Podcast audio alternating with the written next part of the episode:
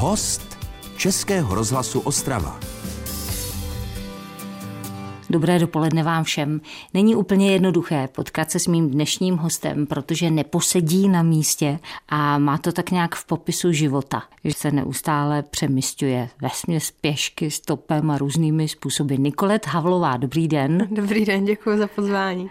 Nikolet je jméno, které je v kalendáři? Není, ale slavím to na Nikolu, což někdy v listopadu, já ani nevím kolikátého. Mě vždycky někdo překvapí, že mi přeje a já říkám, že nemám narozeniny, tak mi říkají, že mám svátek, no, ale není v kalendáři. Máte takové ty docela šílené nápady z pohledu rodiče, který třeba vychovává nějaké dítě, když se seberete a rozhodnete se třeba jít pěšky do Istanbulu, což je teda docela stará cesta.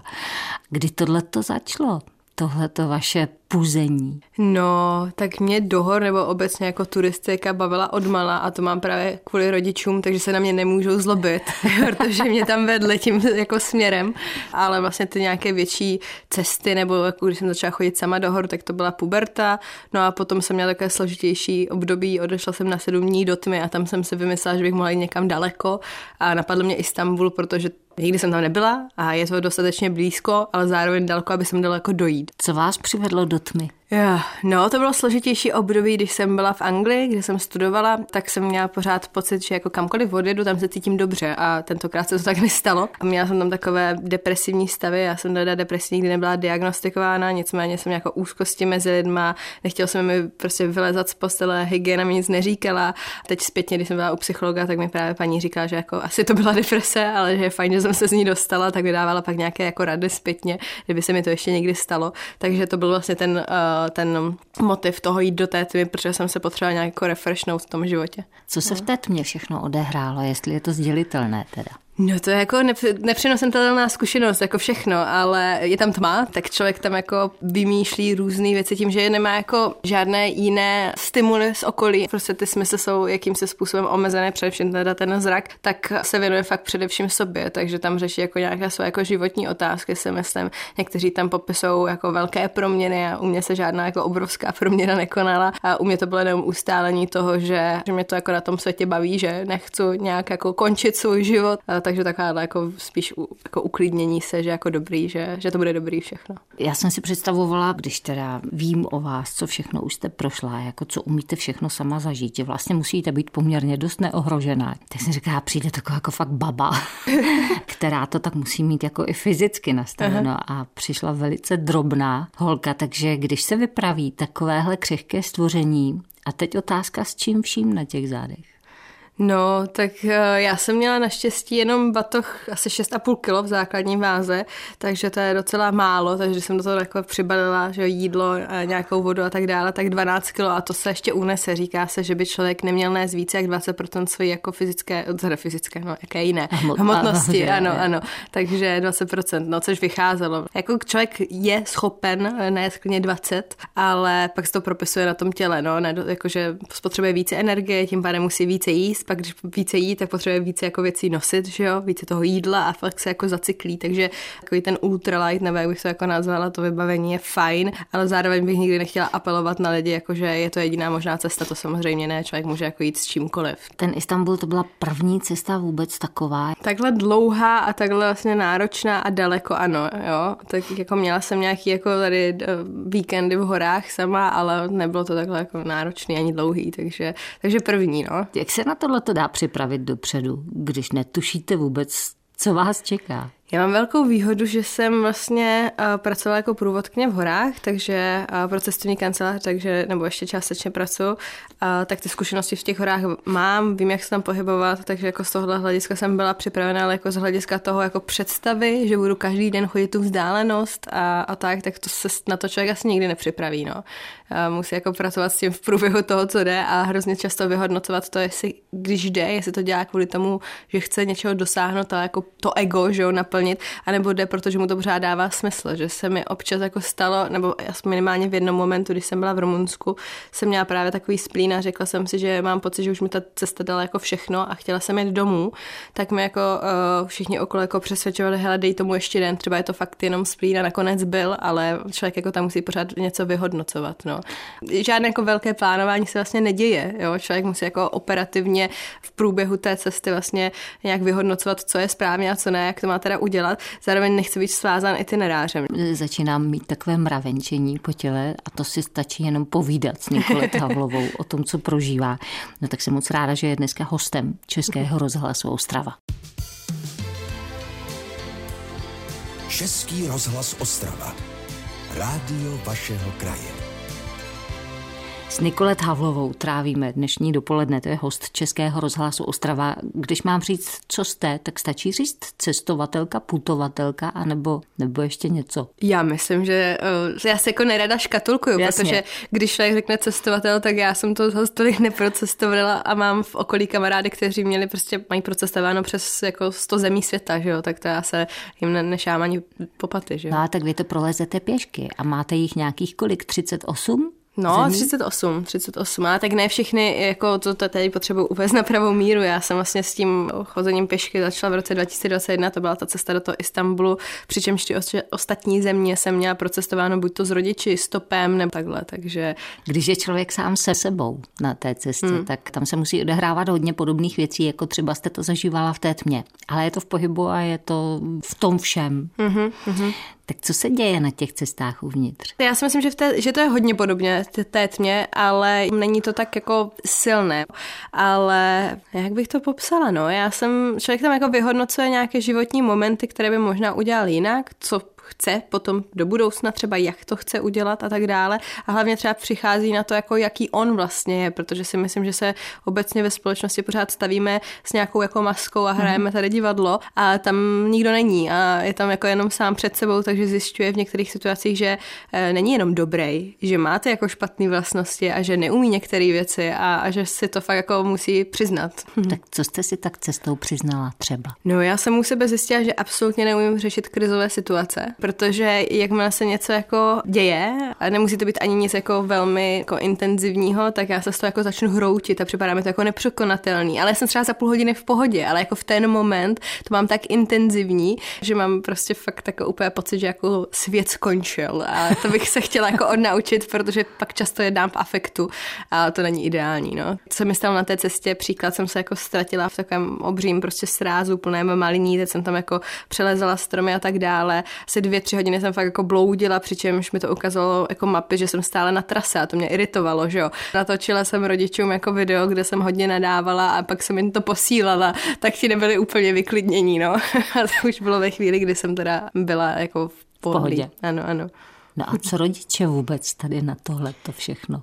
No, nemají to se mnou lehký. Já vždycky říkám, že bych se nechtěla mít za dceru, určitě ne, to je fakt jako náročný ale vždycky mě ve všem podporovali, jako že cokoliv jsem, cokoliv jsem si vymyslela, ať už to bylo, že chci jít studovat do zahraničí, nebo že si přestavím dodávku a budu v ní bydlet, nebo tady ta cesta do toho Istanbulu, nebo to, že jsem se rozhodla, že budu hrát fotbal a vydrželo mi to asi měsíc, jo, takže spoustu věcí, které jsem v životě chtěla vyzkoušet, tak vždycky řekl, že jo, že mi pomůžou, pokud to jako jim dávalo nějaký smysl, no. Jaká jste byla jako úplně malá holka? Já si myslím, že jsem byla velmi uh, hyperaktivní, že jsem furt chtěla jako zkoušet nové věci, ale moc dlouho mi to nevydrželo a to byl ten problém. No a čím jste chtěla být? To, jako... to já nevím. Na základce si pamatuju někde v osmé třídě, přes mě bavilo lidské tělo, tak jsem chtěla jít jako na doktorku. Mm-hmm. Pak se to jako překlenulo v něco jiného, protože mi eh, lidi říkali, že hezky píšu, to už si nemyslím, ale říkali mi to tou dobou. Tak jsem si řekla, že půjdu teda studovat žurnalistiku, což se i stalo. Šla jsem na střední školu do Opavy, na soukromou podnikatelskou, kde tedy eh, byla i žurnalistika částečně. No a v polovině třetíku, když jsem pak chodila že jo, do redakcí jako zkoušet, že jo, na, na jak se tomu říká? Na praxe na praxi, ano. Je. Tak mi pán šéf redaktor řekl, že bych měla změnit obor, ale jako, na, jako nakopl mě a pak jsem nad tím fakt přemýšlela a v půlce třetíku teda až jsem změnila obor na šestí na stejné škole na cestovní ruch. Musela jsem si dopsat všechny písemky od prvního ročníku. To bylo vyživný. Ale zvládla jsem to. Tak jste to zdá se asi našla. Možná, uvidíme. Co se s tím dá dělat dál? Jako kam to člověk může posouvat? No, jak podsouvat ty hranice toho, jako uh, kam až může jít, že jo, může jít klidně pěšky a z Bali do Česka, což jdou tady moji kamarádi zrovna, to se pak pozvěte, jsou skvělí, uh, 25 tisíc kilometrů, tak jim tady, tady dělám takovou malou reklamu. Wow. Nicméně jako překonávat tyto fyzické hranice, a co týče nějaký jako uh, práce a tak dále, tak uh, já dělám pro cestovku, tak bych potom následně teď v tomto nebo příštím roce už chtěla dělat jako na sebe, doplňovat si nějaké licence, abych lidi mohla brát třeba i na feraty, lézt a tak dále, takže bych chtěla dělat tohle, plus dělám marketing, protože jsem ho studovala na vysoké škole, tak na půl úvazek jsem, eh, tak to teď jako dělám, tak v tom se jako člověk může zdokonalovat. Případně dělám přednášky, dopisuju knížku, takže, eh, takže tyhle věci, no, tak uvidíme, jak to bude, jak to bude do budoucna. Mm. No jak říkám, neposedí a má teda docela zajímavý záběr Nikoleta Havlová. Teď si o tom povídáme, protože je to pořád můj dnešní host. Český rozhlas Ostrava, rádio vašeho kraje. Jsme na cestách, tedy teď jenom teoreticky, ale hodně času na nich tráví Nikoleta Havlová, to je můj dnešní host. Tady ve studiu Českého rozhlasu Ostrava. Na svých stránkách máte hezkou definici vás samotné, chodím po světě a žiju život. Mm-hmm. Já jsem si chtěla dát nějaký takovýhle jako claim, nebo jak to nazvat, že vlastně odlehčit, protože jako to děláme všichni, že jo, tak mě chodí, baví chodit do hor a baví mě žít život. To je vlastně takový nejužší možný dotyk s tím praktickým, naprosto reálným životem. Já jsem zrovna teďka v autě poslouchala rozhovor kolegyně Lucie Výborné. O virtuální realitě, vlastně bylo celé to téma ona na to namítla, že prostě ale se ráda dotýká toho faktického hmm. života. To je jenom to, co prostě můžeme, když si na to sáhneme a jsme s těma lidma u jednoho ohně a tak dále. Hmm. Tak vy, jak moc dalece vás chytají tyhle ty věci, protože vy musíte v té virtuální realitě taky se nějak hmm. pohybovat, aby hmm. se o vás vědělo. Hmm. Ale zároveň jako potřebujete ten kontakt s tím opravdovém. Ano, ano, ano. E, no, je to, je to zajímavý, protože jak mi někdo říká, že budeme potom žít v nějakém metaverse a budeme napojeni na přístroje a tam to budeme žít ten život, tak to je asi moje nejhorší představa, Aha. protože mi připadá, že to jako není ono a že život nemá být jednoduchý, protože v nějakém takovém jako vytvořeném světě by byl, protože by musel být ideální, aby tam lidi byli, že jo. Nicméně mě to nebaví. Strávit čas na sociálních sítích mě nebaví, mě to jako neobohacuje, mě baví jako sdílet ty fotky nebo tady ty zážitky jenom proto, abych jako nemotivovala někoho, kdo sedí za to obrazovkou, aby šel jako mimo ní ven. Je to spíš taková, řekněme, povinnost, no, aby jako člověk byl schopen nějak se k těm lidem dostat a nějakým způsobem je přesvědčit, že být v té přírodě, jako to je to fajn a to je to, kde mají být. Odkud jsme jako vzešli. No. Můžu se vás zeptat, kolik vám je? 23, jo. Potkávám se se spoustou lidí, protože mám nějaké studenty teďka v okolí, takže jako to je přesně ten věk, který mě uvádí do toho jiného, dalšího světa a občas mě to překvapí. Vy to máte teda dost jinak.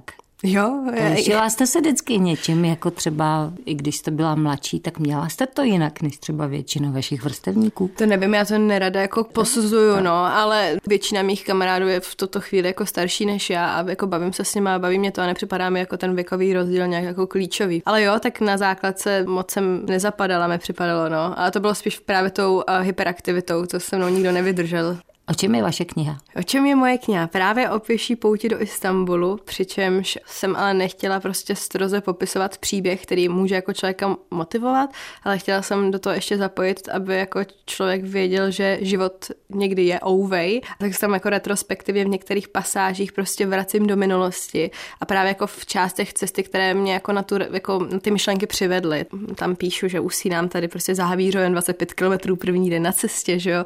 To bylo vlastně taky zvláštní, že člověk jde někam, jako spí 25 km od domova a není to jako na víkend, že a bude pokračovat dál, tak to bylo jako hrozně zvláštní, že ten mozek to nebyl vůbec schopen si představit. Podobný moment, který mě vlastně na tu cestu přivedl, což byl ten pobyt ve tmě. Kdy jste se bála na těch cestách? Hodněkrát. V noci, jako ty zvuky té přírody jsou děsivý. Naštěstí člověk, když fakt potom chodí těch 30-40 km denně, tak je hodně unaven. Takže já jsem často lehla ještě dřív, než se setmělo a nic mě neprobudilo. To jsem měla velkou výhodu. Mám jeden příběh z Bulharska, kdy mě pronásledoval prostě nějaký muž a bylo to dosti nepříjemný. Tak to jsem měla strach, hodně velký. A nakonec jsem se mu teda ztratila z dohledu, jako je to velký prostě příběh, mám ho právě i v knížce.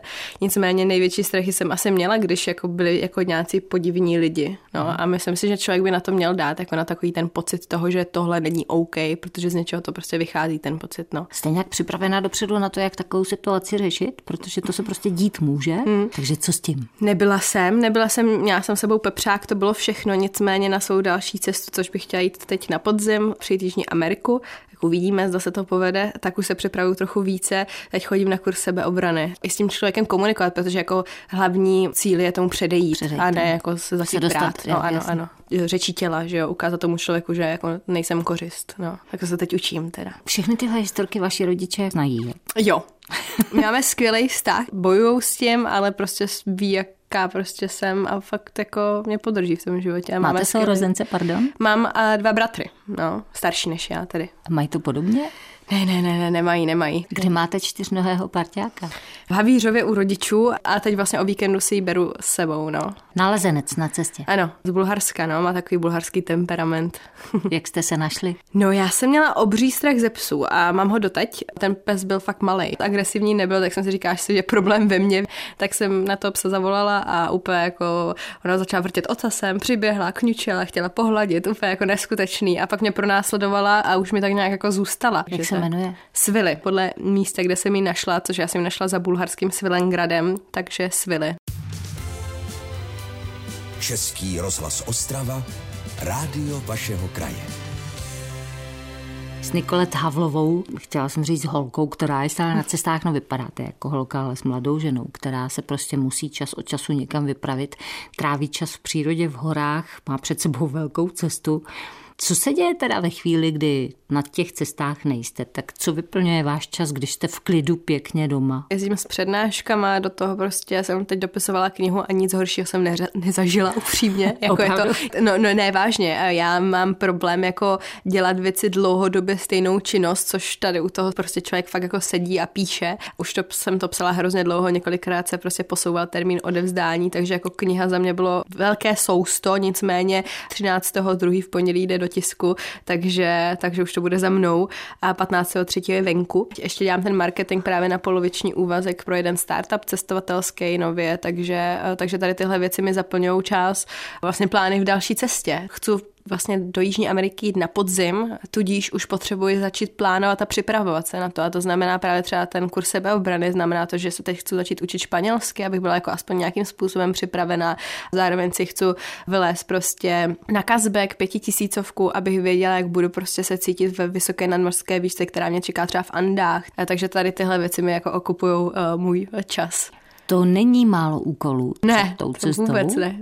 Eh, člověk, když už teda na té cestě je, tak ví, že musí dojít, prostě jako musí dorazit. Že? A jak nemusí, jakože to je přesně to, co bych v životě nechtěla a to je ten pocit, který jsem měla ještě předtím, než jsem došla do těch českých vesnic v tom banátu, že jsem měla pocit, že jako mi ta cesta přestávala dávat smysl, protože jsem měla pocit, že musím. Já jsem tam na sebe trošku upletla byč tou sbírkou vlastně pro českou komunitu v banátu, protože jí zasáhla koronavirová krize a tak jsem si řekla, že bych tu cestu mohla udělat nějakým přesahem a propojila jsem se s člověkem v tísni. Nechtěla jsem mít ten pocit pocit, že musím. Jakmile člověk má pocit, že musí, tak se mu nechce. Když půjdu Jižní Ameriku a budu mít pocit, že už mi to dalo všechno, tak ne, nemusím, jako že ten svět se nezboří a vlastně to nikoho nezajímá. Řekněme si to jako na rovinu. Já moc nemám ráda, když lidi mají pocit, že jsou jako důležití, jako ne, jako že když to nedokončím, tak prostě jim to jedno. Tohle to uvědomění, to je taky strašně důležité. Hmm. Člověk k tomuhle tomu může dojít fakt po nějaké jako neskutečné krizi, že se je nahraditelný velmi lehce. Hmm, je, a, je, a fakt nikoho nezajímá. To jste řekla no prostě přesně. Jít tam s tímhletím vědomím řekla bych, že to jste strašně osvobozená vlastně no to jo. spousty no, věcí. Ano, ano, já se na to fakt těším, protože to pro mě bude znamenat 4 až 6 měsíců na prostý svobody. Jako je pravdou, že fakt teď je to jako náročnější, ale vím, že jako je to na úkor nějakého většího dobra pro mě za pár měsíců, no. Fakt se na to těším, protože člověk nemusí vlastně nic, no. Řekla jste, že máte přítele? Ano, mám přítele. A ten na vás takhle jako bude čekat. A čeká? no, to uvidíme, jestli se mu bude chtít, že jo, ale, ale zatím je to v plánu, no. Tak eh, seznámili jsme se ještě předtím, než jsem šla do Istanbulu a já jsem to už tu cestu měla v hlavě tou dobou, takže jsme to nějak jako zvládli a on tak nějak jako tušil, že budu chtít jít ještě někam dál, nicméně teď po téhle cestě Jižní Amerikou jsem mu lehce slíbila, že eh, nepůjdu už nikdy déle než na tři měsíce, takže... To jste hodná.